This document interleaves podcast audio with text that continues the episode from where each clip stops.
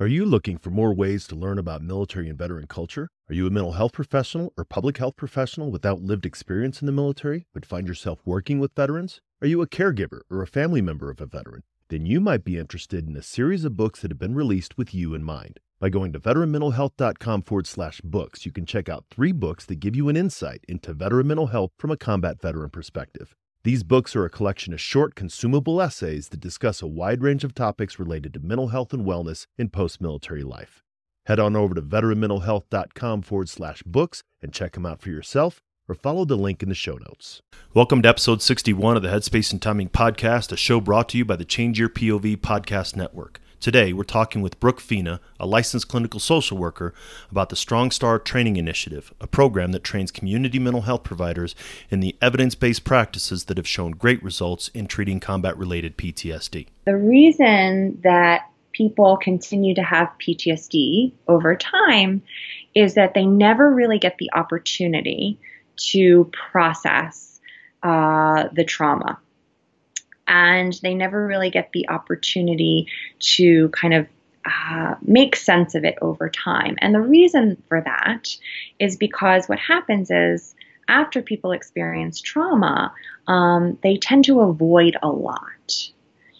And while this makes sense in the short run, I mean, this is kind of how we think and how we learn, right? If something bad happens, you're, you're, you're, you know, in, in order to kind of feel better in the short run, you know, don't think about it.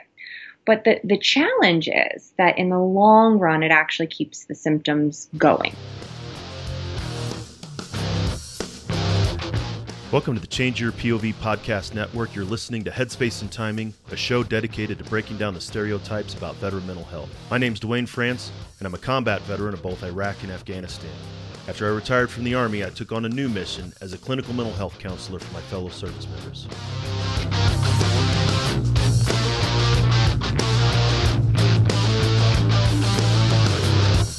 If you served in any branch of the military, you're familiar with the M2 machine gun, the 50 cal. It's one of the most effective weapons in the military's arsenal. If the weapon's headspace and timing wasn't set right, however, it was just a huge useless chunk of metal. Veterans can be rendered inoperable if their headspace and timing isn't set correctly either. That's my goal with this show to change the way that we think and talk about veteran mental health and reduce the stigma against seeking support.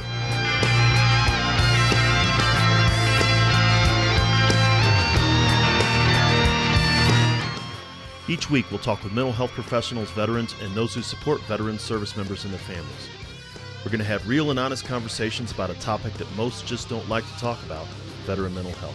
Let's jump into this week's conversation.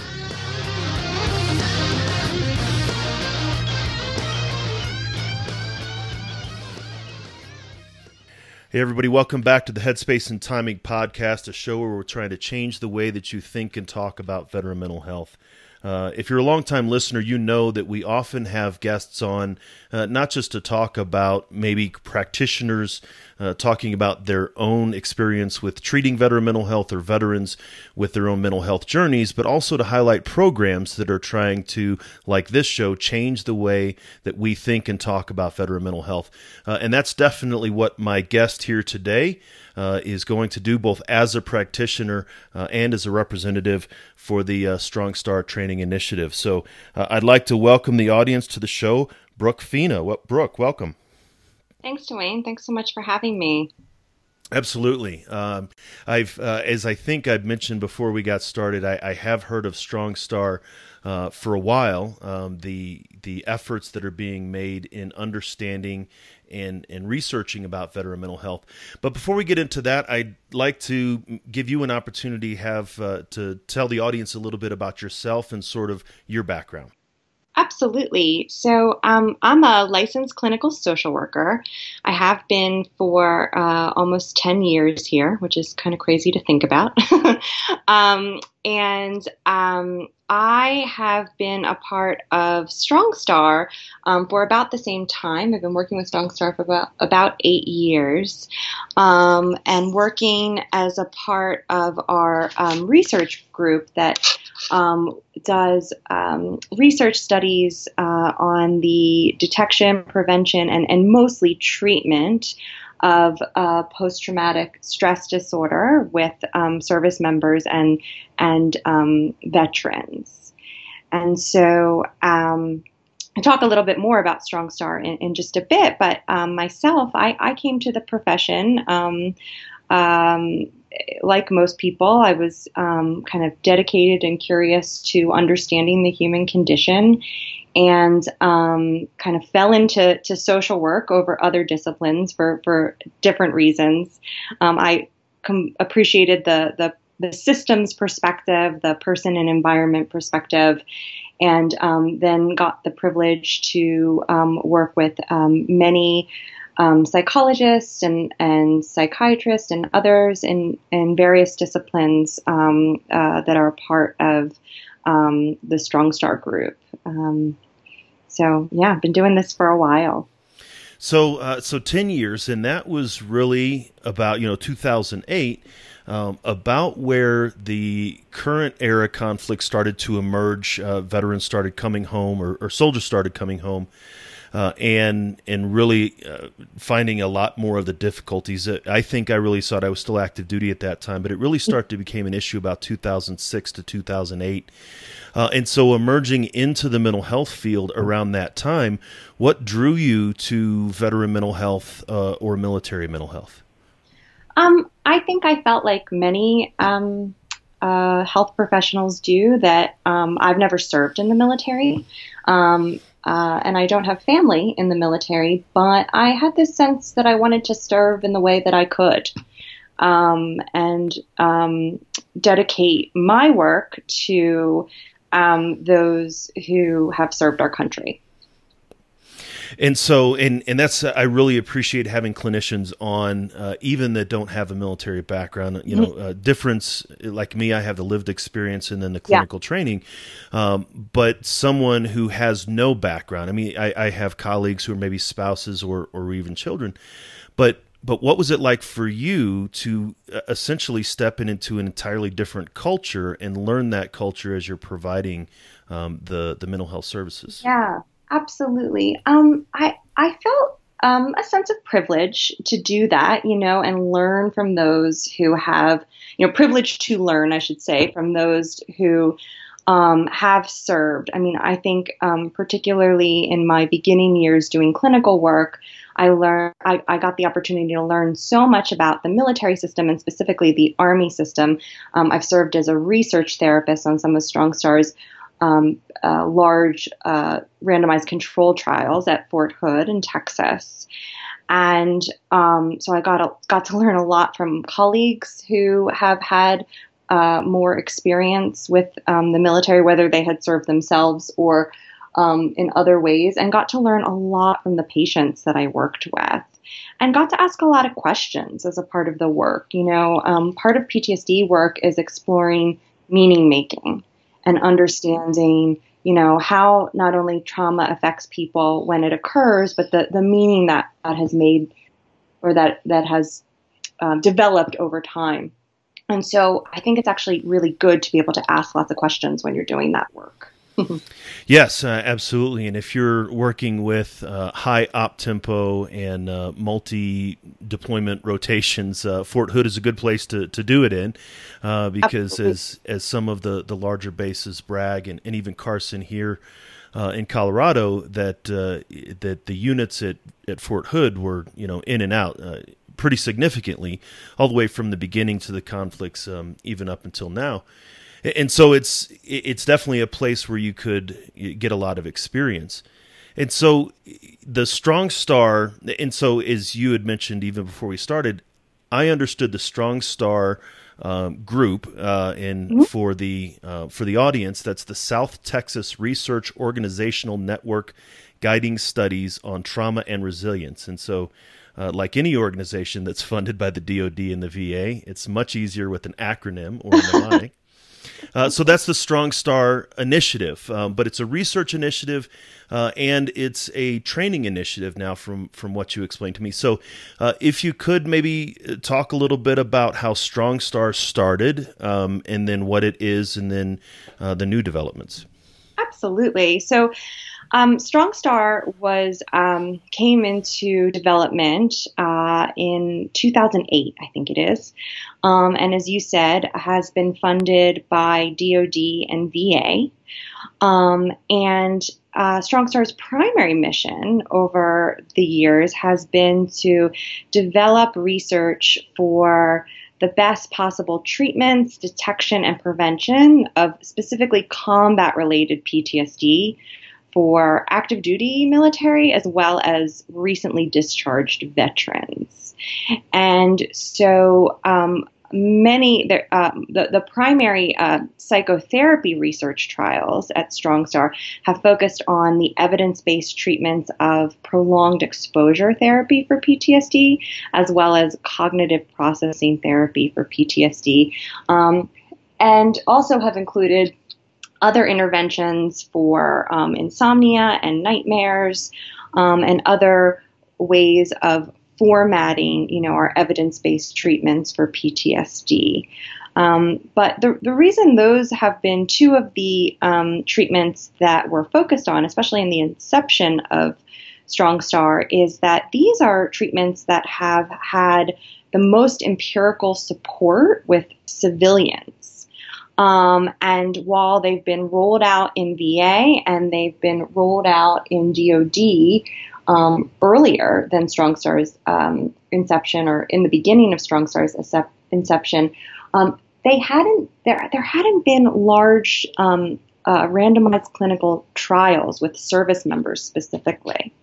So, under the direction of um, Dr. Alan Peterson, our, our director of Strong Star, um, and UT Health Science Center San Antonio, um, that's really why StrongStar came to be to to really uh, uh, understand the effectiveness of these therapies from a from a research perspective um, with um, with service members and recently discharged veterans post 9/11 and and so that's uh, that's very critical. Uh, of course, as a clinician myself, I'm familiar with uh, prolonged exposure and uh, cognitive processing therapy uh, and its effectiveness for PTSD. But as you had identified, you're specifically looking at combat veterans who are focused um, not just on witnessing trauma, or in some ways, um, don't want to say perpetrating trauma or but but being involved in both ways as well as the the complicated you know mini deployments and, and traumatic mm-hmm. brain injury and things like that and how it how it differs how PTSD differs from someone in the civilian world um, from uh, traffic accidents or natural disasters and things like that and and combat veterans. Uh, there is a difference.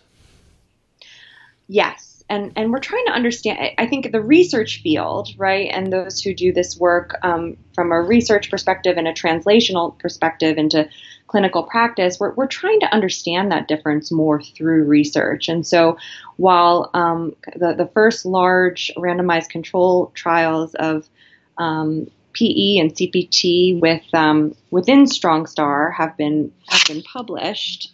Um, you know, we're also trying to understand um, uh, through through this second generation of research work StrongStar is doing now, you know, even better how to to treat and support you know this population combat related PTSD um, with these treatments. Um, so we, have identified there's differences absolutely, and we're trying to understand that better as a field. Um, and I think the other thing about StrongStar that's so um, uh, that I've really enjoyed um, working with this group is it, it's a consortium model. So it's a consortium of researchers across um, D, DoD, VA, and other organizations and universities. So you know, people bring in their expertise, their their research expertise, and then we are able to help support them implement those those clinical trials at some of these these you know big posts and bases like Fort Hood was going to uh, say that there it's not just a Texas. I mean, of course, it's Texas based, but it's not just Texas centric. Uh, in that you have uh, collaborators and and uh, on your website. And I'll make sure that the website uh, is linked in the show notes. But mm-hmm. uh, Boston University, Duke, um, University of Utah, um, University of Virginia, Wake Forest, Yale. It, so you have a lot of um, nationwide a lot of collaborators that are looking at a lot of collaborators that are looking at these type of problems, uh, and not just in not just uh, university, but uh, USUHS um, with uh, in DC and then the National Center for PTSD, and so there are a lot of people looking at this situation. Um, and Strong Star is uh, correct me if I'm wrong, a clearinghouse or a uh, aggregator for a lot of this research? Say aggregator is probably a, a good word. Aggregator and implementer, um, you know, and um, uh, kind of a system to help support and collaborate and, and have researchers, you know, the experts in the country doing this work, you know, have them be able to collaborate through Strong Star. And so, and you'd mentioned that there have been some uh, research that has been um, published. How has this been? I guess uh, how how have the veterans reacted to this? The veterans that are taking part in these programs, um, how how are you uh, seeing this impacting the individual veterans? Um, how like the the treatments or the research or what's been published? Right, the the program and the research. Yeah. Yeah. Um, you know, I, I, I, don't actually know um, uh, how individuals have responded. Um, you know, we, uh, one of the uh, things that was um, really uh, exciting and meaningful is um, after um, the uh, prolonged exposure therapy uh, clinical trial at Fort Hood was published, um, you know, lots of, of course, media outlets were asking questions. And um, one of my previous patients uh, decided to, um, to, to work with us and, and talk with the folks in the media about his experience with PE. And um, he had a, a, a, really good experience of that treatment really impacting his life and, and changing things for the good. And so, um, you know, I've heard certainly one off stories like that, but I don't know the kind of general response. You know, I think it's my hope and our hope that all of this chips away at the puzzle of PTSD um, so that we can get better um, care to, to our, our um, service members and, and veterans. And that brings us to our the training initiative as well, which I can speak to. Right, and so and that was uh, in in again research and and obviously having de-identified information and across from all of these different uh, sources and uh, and not having really uh, the direct contact with veterans, then uh, Strong Star is very much focused on providing clinicians the information that we know this is what works and this is how to do what works with veterans. Uh, and that's where the the training initiative is developed. Is that correct? Absolutely. Yes you spot on. Um, so you know i think you know so we talked we, we talked about what strong star is and and the research mission of strong star. And so um, as you know, Duane, um, there's lots of different ways to then get those results and that research right out into um, public health. And so, um, some of the primary ways, of course, is publications, right, and presentations at national national conferences. Um, you know, media to help get the word out of what we know is working best. Um, and then, of course, there's also training. And that's really where the Strong Star Training Initiative was born, is thinking about two things. One is, um, you know, we, we have these treatments that um, are evidence based, that are effective for um, veterans and service members. And, um, and at the same time, um, you know, we're seeing some shift in the way um, behavioral health care is provided in our country, right? So shifting um, to more community-based um, groups, you know, and, and, I think in part that is, you know, some of the legislation like the Veterans Choice Program and what have you, and um, there's probably another myriad of factors that has, you know um, kind of transitioned some of the care into the community. Simultaneously, there's this, um, uh, you know, if, if you don't work as part of VA and DoD, sometimes there's a there's a limited access to to, to training.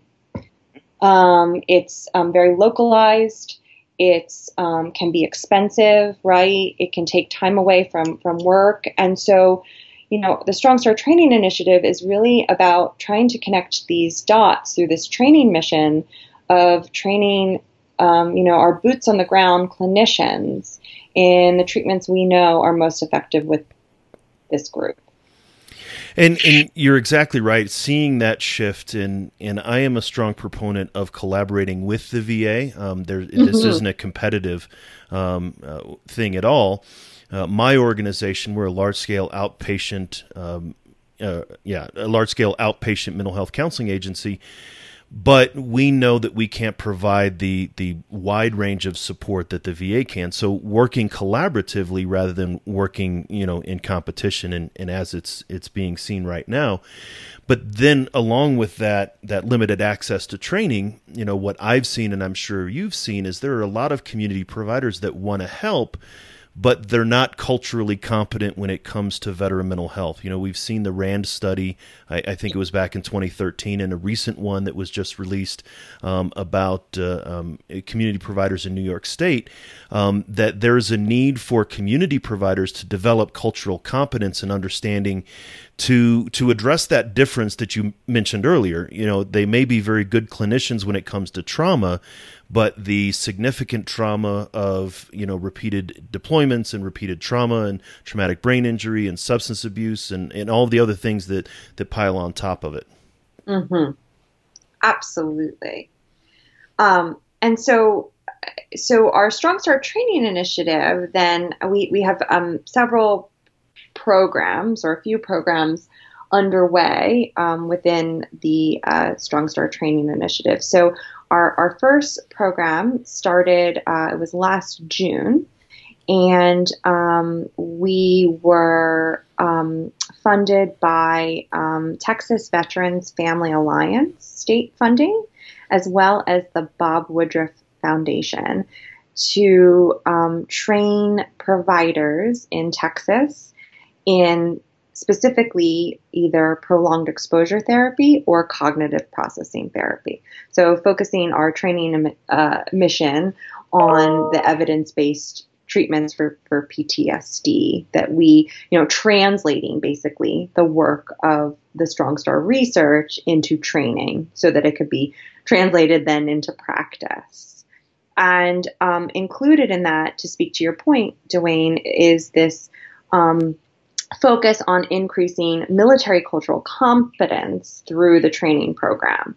You know, when we talk about our, I can I can explain to you the, the training model that we use, but you know, we really try to infuse that with what we know and learn about military culture.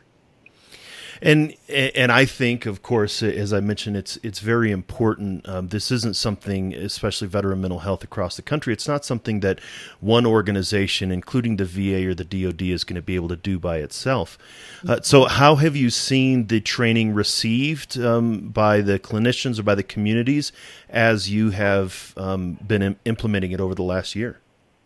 So um, it's been well received, and part of our um, we call them um, learning communities. Part of our learning community model, and I'll, I'll explain what that means in just a second, is evaluation. And we're just starting to get our six month evaluations in from our Texas program. So we're really excited to look at those and see, you know, what, what we've done well that's well received and, you know, what are our um, areas for improvement as well, like any program, new program.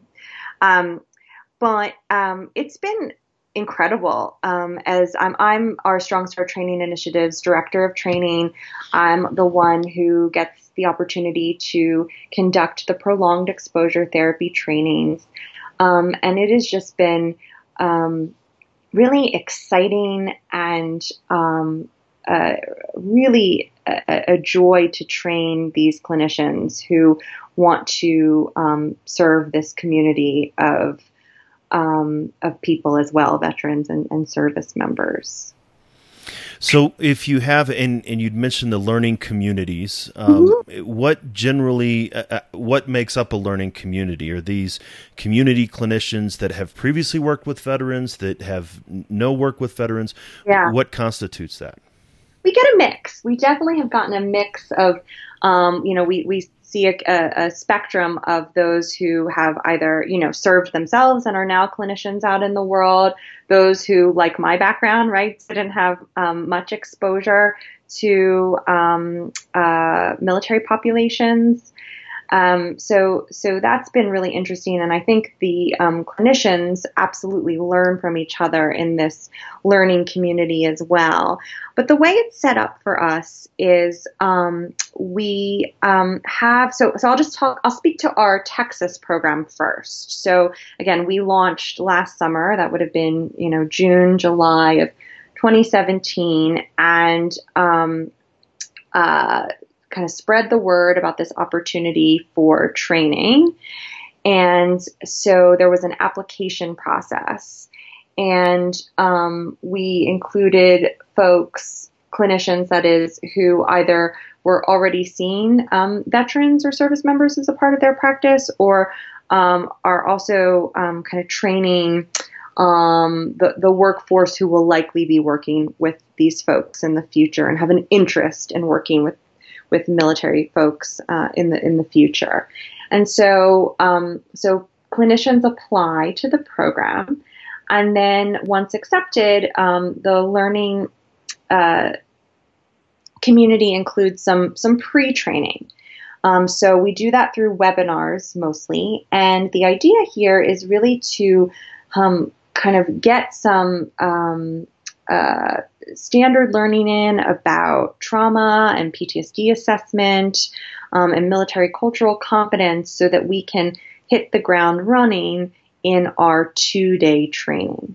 And so that's our in person training. So in Texas, for example, we had um, six trainings in in person that were two days. You got trained in as a clinician either prolonged exposure therapy or cognitive processing therapy. And so those trainings consist of um, uh, didactic material, right? Role plays, you know, all the things that, that we know we, we do clinical trainings with. And um, those trainings were also um, developed by um, the, the creators of the treatments, respectively. Um, and then once the clinician completes the in-person two-day training, you know, they get back to their their office, their work, and um, they start to um, assess patients to, you know, uh, start the evidence-based treatment with PTSD, and then they're involved in what we call weekly phone consultation, where they, along with um, several other people, um, are uh, part of these phone consultation, weekly phone consultation, where we're talking about cases. And we're providing feedback even after the training, right, through this phone consultation on specific cases. Um, we include uh, six months of that as well as six months of advanced clinical training through webinars. So, you know, thinking about PTSD and the intersection of military culture. You know, some of the um, advanced training webinars we've had in the past are things on, you know, traumatic loss or moral injury or um, insomnia and nightmares. Um, those things that we know really touch this population. Um, we also include there's a lot of there's a lot of moving pieces, but we also include monthly organizational consultation. So we're working with the organizations or if an individual is in private practice to think about how can the organization help support um, these providers seeing um, veterans and service members with PTSD and support you know the weekly consultation that they're participating in and the webinars and what have you. And then we we've done some evaluation pre-training and and we're doing that post-training and consultation. And so, and, and there is a, an important point that you had mentioned earlier that for community providers uh, like myself and my organization, um, the the training is not always readily available because of cost. Um, I, I, do know that there is going to be a CPT workshop coming here to Colorado Springs, um, creating a, a community here, um, and it's at no cost to the clinicians. Is that correct? Um, our national program, which is what you're referring to, um, that launched shortly after the Texas one that I'm explaining, Bob Woodruff Foundation has generous, generously supported that program. And so we're able to provide training in CPT and PE in specific markets like Colorado um, at a scholarship cost of mm-hmm. $300 for training. So, right. yeah, so so we have some cost associated with our national program, our Texas program. Um, we were able to deliver training at no cost. Now that's three hundred dollars for the whole thing, or three hundred dollars per clinician. Um, three hundred dollars for for the clinician. Mm-hmm. That includes the full learning community. So all those elements that I just spoke about, the, the, the six months that our clinicians are with us learning, both through in person and then you know phone consultation and webinars and what have you. And that's great. I mean, it's great to, to understand if if a clinician. We have a wide range of listeners. Uh, we do have some mental health providers um, who are not I don't want to say aren't familiar with veterans, but they're working with veterans and they want to learn more about veteran mental health. They listen to the show, but we also have a, a wide range of veterans who listen to the show. And of course, we have been uh, Strong Star, again, as we identified earlier, is very much focused for clinicians. Um, but veterans also listen to this show and they're like, what are you talking about? with prolonged exposure and CPT and, and what is this? So um, maybe for a little bit, could you give maybe a, an introductory overview of well, prolonged exposure specifically? As is that what that's what your um, training expertise is in? Absolutely. So, um, prolonged exposure is a um, a therapy that's been around for decades now for the treatment of PTSD.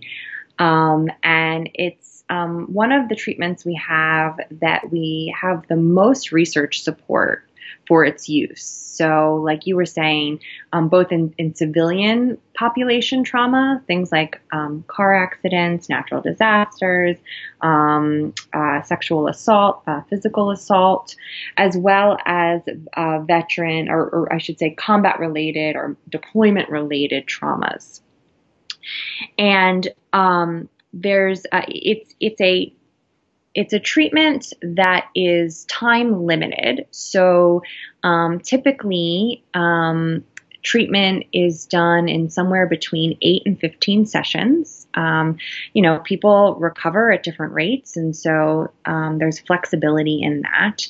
And it's also done in an individual format. So you see the therapist one on one, just you and the therapist. And the idea with um, with we call it PE for short.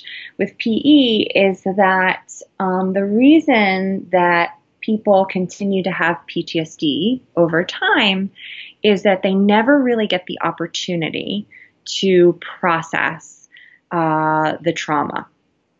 And they never really get the opportunity to kind of uh, make sense of it over time. And the reason for that is because what happens is after people experience trauma, um, they tend to avoid a lot.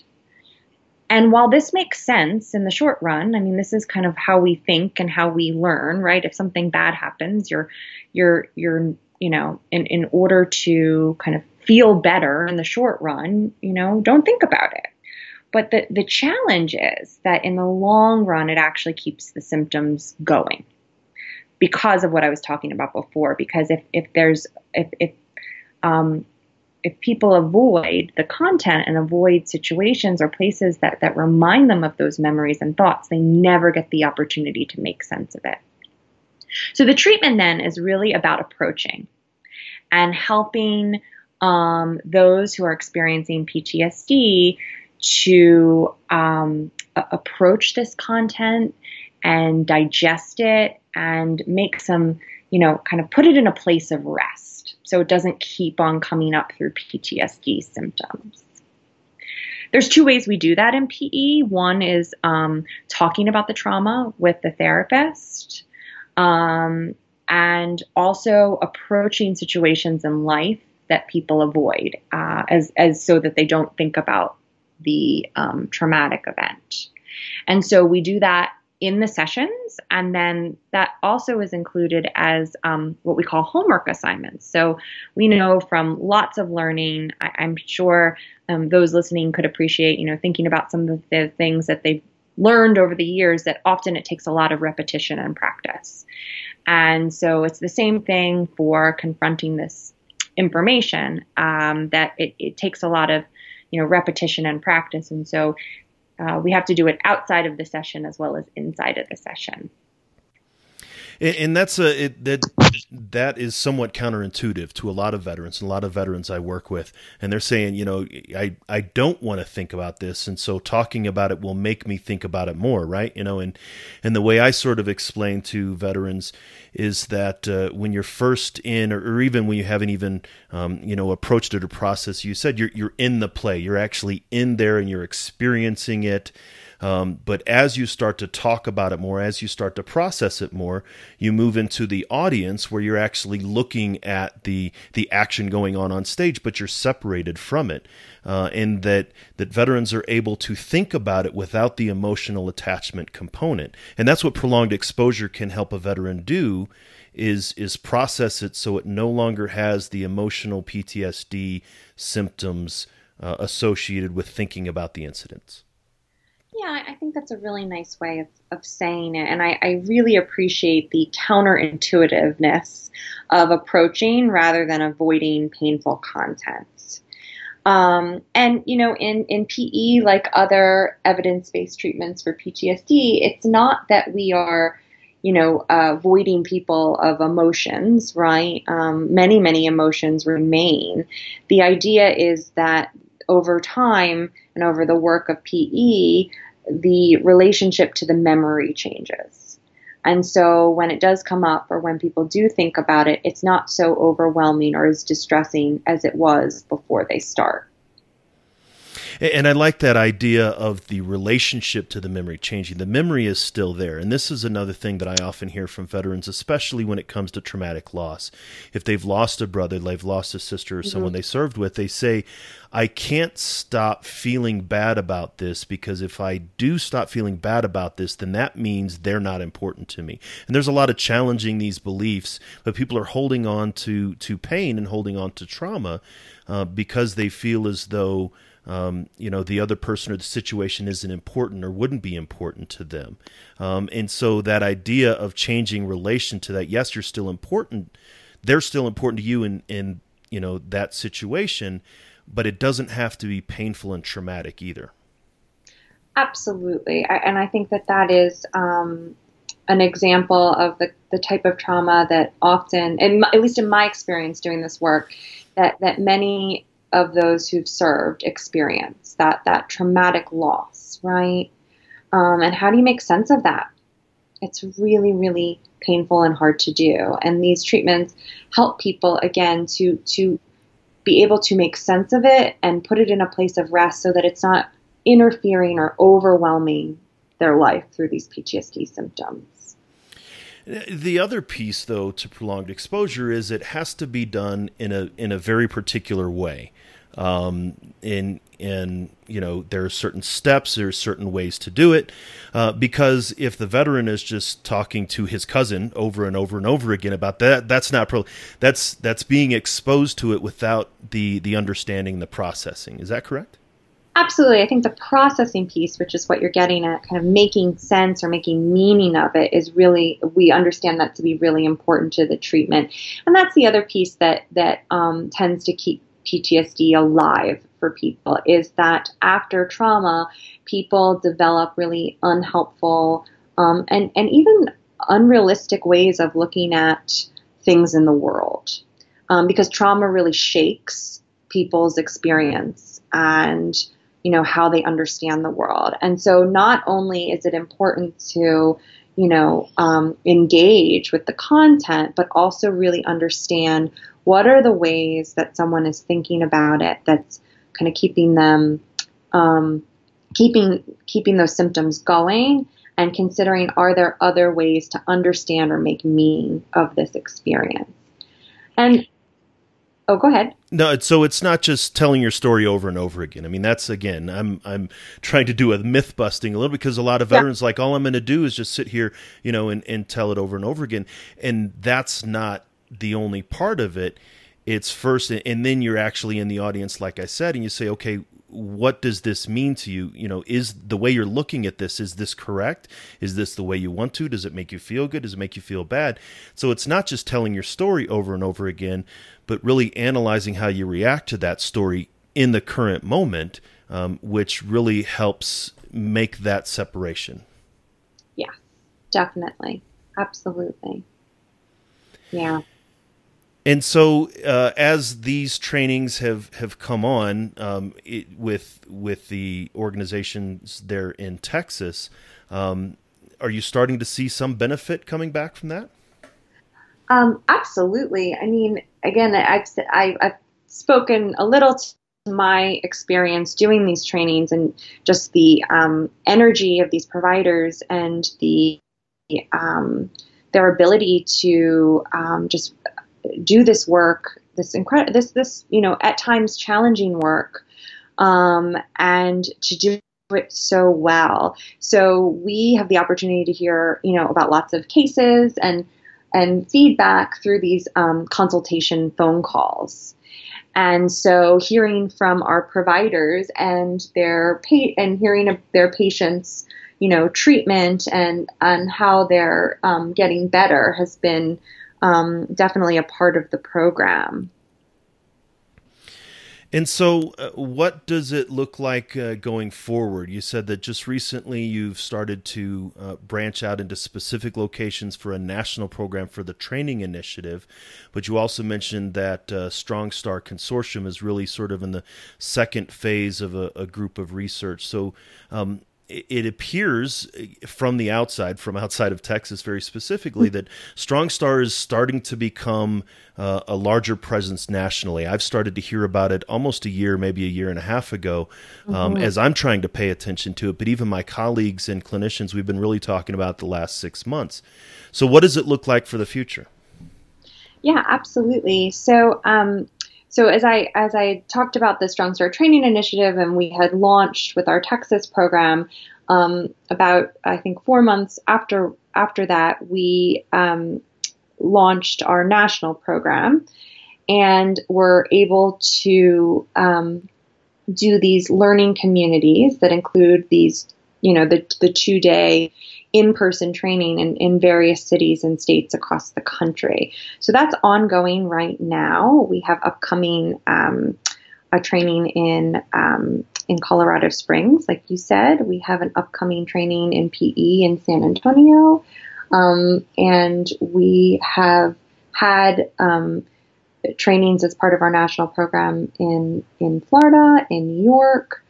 Um, so uh, and Chicago. Uh, so so um, we're definitely um, looking to be able to train folks that are not in Texas as well. Um, so that's one piece. The other piece is that um, we are hoping to train again in Texas in um, crisis response planning for uh, suicide prevention. So that is a um, one session evidence based um, uh, treatment intervention to help reduce uh, suicide risk among um, people. And so that's something that we have in the works that we hope to be able to do as well um, uh, starting this summer. And and again, as a community clinician, um, I, I, see this as an enormous benefit uh, to help bridge that gap between um, you know the resources obviously that maybe the DoD and the VA have, um, but especially regarding some outpatient, uh, general outpatient therapies, um, the VA can be overwhelmed in certain areas. In other areas, um, the the services are, are widely available, mm-hmm. uh, and so it's it's really good to hear that the Strong Star Training Initiative, very specifically, is going to be uh, branching out and providing these treatment to clinicians. Yeah, absolutely. Um, and um, and Strong Star itself um, is continuing to do um, psychotherapy research, uh, both at Fort Hood and other locations, including um, uh, Brooke Army Medical Center. Um, one of our uh, current studies going on is a um, intensive outpatient model of PE, prolonged exposure therapy. So, uh, conducting the treatment um, in in three weeks, so 15 sessions, and um, compa- and, and doing that daily. Um, so that's one arm of the study compared to um, daily three week treatment that also includes some other components that we think are really important for treating um, uh, those who are in the military. So, um, working on top three traumas to be able to um, work on various types of trauma that, that people experience, um, to include lots of touch points with a therapist team um, during the day when they're in the intensive outpatient program. So that's currently underway. Now, if a, a, community, for example, um, I know um, of, of a group of clinicians, maybe in Orlando, that would be interested in learning more about um, bringing or, or, having some strong star um, uh, training coming, mm-hmm. or if there were universities that may want to be involved in the uh, consortium on the Strong Star side, how can uh, how can listeners find out more about getting involved? Absolutely. So, for clinicians who are interested in training or are interested in um, uh, inquiring about bringing a learning community to their um, region, um, you can come go to our website, uh, www.strongstartraining.org. Um, for those researchers and universities who are interested in collaborating with StrongStar, um, you, you, can also go to the website um, strongstar.org um, to inquire more about um, collaborative research opportunities. See, and I, I see that this is uh, emerging more in the mental health community in in being collaborative. Not everybody has their own lab and their own um, small space, you know, because uh, again, this is a this is a challenge or a problem that's larger than any of us. Uh, and if we're all sort of working within our own little walls, then we're not going to be as effective. Um, and so, the more nodes that are added to a network, the stronger the network gets.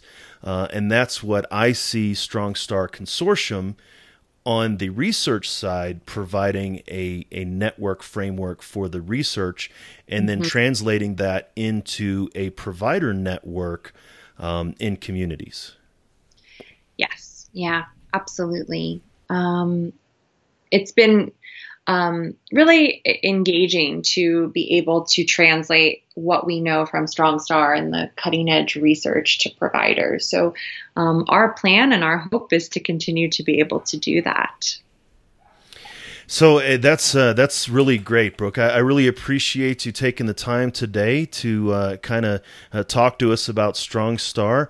Um, is there anything else maybe that, that I haven't asked that I don't know what I don't know uh, about Strong Star that you'd like to maybe um, tell the audience about?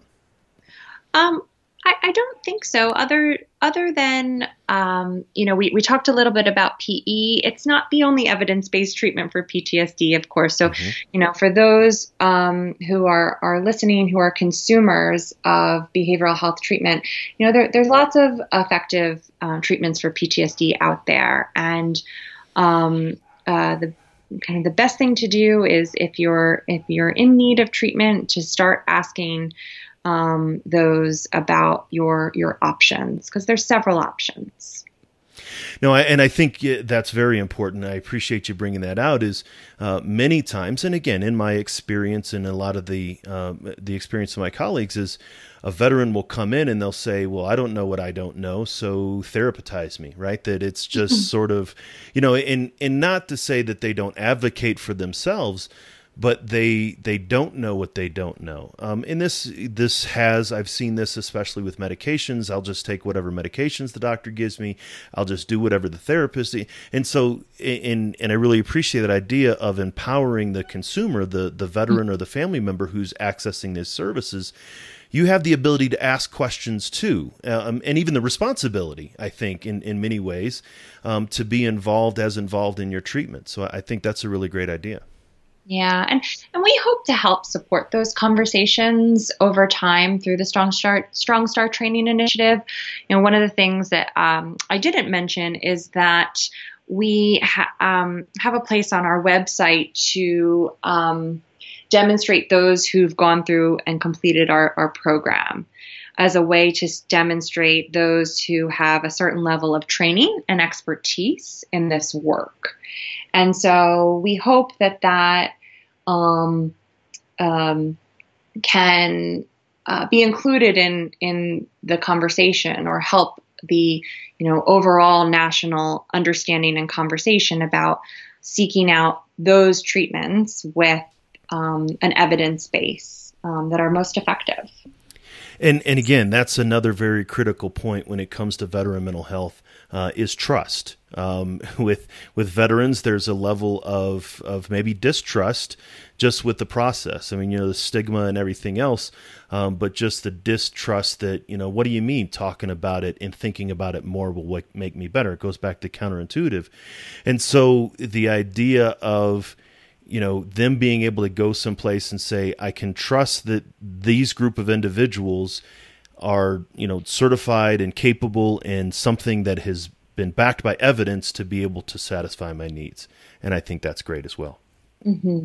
yeah so I really appreciate you coming on the show today. Uh, if uh, if anybody wants to maybe uh, contact you or learn anything more, is there a way, uh, maybe through social media or maybe Strong Stars social media uh, accounts? Um, we uh, do have a Facebook page, um, and they could always uh, message that. Um, we also have a general inquiry as part of our our um, Strong Star Training Initiative um, website. And I'll make sure that uh, both of those are in the show notes as well, so that uh, listeners can can go there and, and get involved. So I really appreciate you coming on the show today, Brooke. Thanks so much, Duane. Absolutely. Thank you. You're listening to Headspace and Timing on the Change Your POV Podcast Network.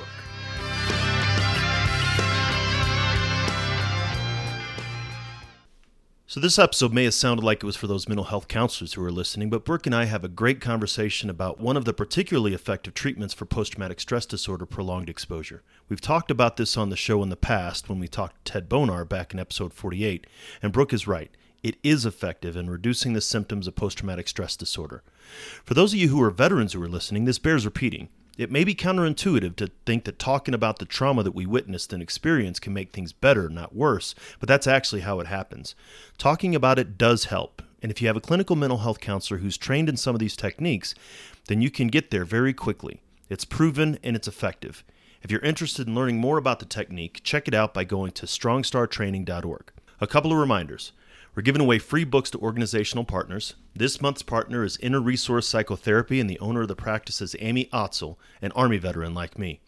Amy and I have had some great conversations over the past couple weeks, and we plan on having her on the show at the beginning of July. If you want to support Amy's work regarding veteran mental health and get copies of the book in the hands of veterans who need them, head over to veteranmentalhealth.com forward slash combat vet book and pick up a copy. Also, another reminder if you have an Echo device, we're on Amazon now as well. Just go to veteranmentalhealth.com forward slash Alexa to add the update to your flash briefing, and you'll get daily updates about veteran mental health and wellness. And every once in a while, you could get a chance to get a free copy of the book, too. Just listen daily to check it out. Next week, we're going to be talking to an author that wrote a children's book about transition and reintegration. A shout out to Tactical 16 Publishing, which you've heard recently on Jeff Adamek's show, Changing Hearts and Minds. We have one of their authors, Pam Saulsby, on the show to talk about her book, Ashley's High Five for Daddy. So tune in next week, and until then, stay focused and be well. I'd like to thank the Change Your POV Podcast Network for hosting this show and highlighting the critical importance of veteran mental health. We want to hear from you. You can reach out to me via email at duane at veteranmentalhealth.com. You can find me at Twitter at The Counseling Vet, or head on over to Facebook and look for the Change Your POV Squad. You can find the show notes for this episode and all the episodes by going to veteranmentalhealth.com or changeyourpov.com. Sign up for updates on either or both so you don't miss another episode. While you're at it, check out the other great shows on the Change Your POV podcast network. The show about remembering our military history and reviving our warrior spirit, changing hearts and minds. The show about outdoor activities that us veterans love so much, Neophyte in the Woods. The show that helps us get going at the beginning of the week, Motivation Monday. And Attack Fridays, the show that brings you actionable tips, tricks, and coachable knowledge to help you make the best of your transition. While you're checking out the other shows, drop us a review in iTunes or whatever podcast platform you're listening to. The reviews really help spread the word about what we're doing. If you're looking for the total package for all the information you need to live the life you want after leaving the military, you found it. If you know of a buddy who's looking for the same info, share it with them so they can find it too. I want to thank Doc Todd for his permission to use his track Not Alone from his amazing album Combat Medicine. Doc Todd is somebody who's trying to bring veteran mental health out of the darkness and into the light, and you can get the album by going to therealdoctodd.com. Check it out, because remember, veterans, you're not alone. Ever.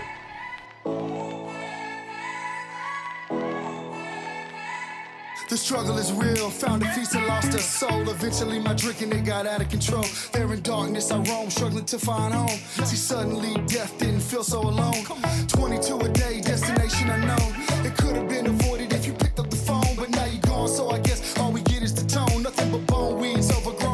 up stones. I've triumphed over enemies, co-created enemies, broke out facilities that tried to put an end to me. R.I.P. I'd rather grind in tranquility.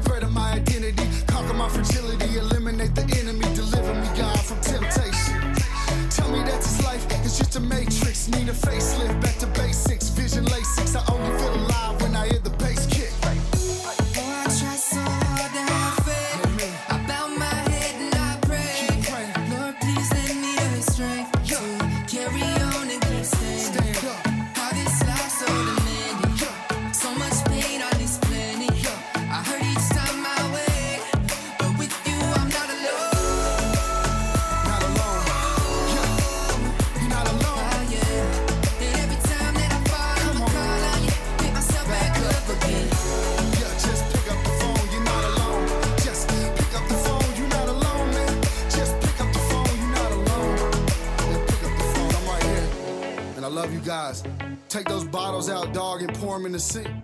Take the needles out your arm and the gun away from your forehead.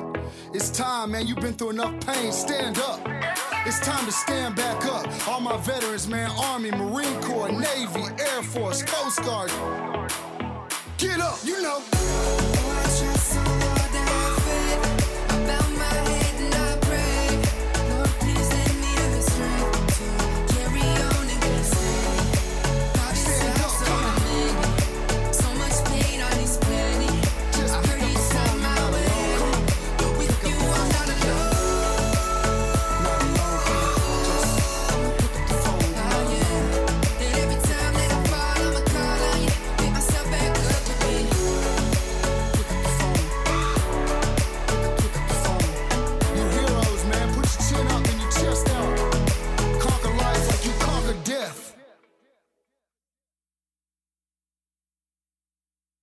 Are you looking for more ways to learn about military and veteran culture? Are you a mental health professional or public health professional without lived experience in the military, but find yourself working with veterans? Are you a caregiver or a family member of a veteran? Then you might be interested in a series of books that have been released with you in mind. By going to veteranmentalhealth.com forward slash books, you can check out three books that give you an insight into veteran mental health from a combat veteran perspective. These books are a collection of short, consumable essays that discuss a wide range of topics related to mental health and wellness in post military life. Head on over to veteranmentalhealth.com forward slash books and check them out for yourself or follow the link in the show notes.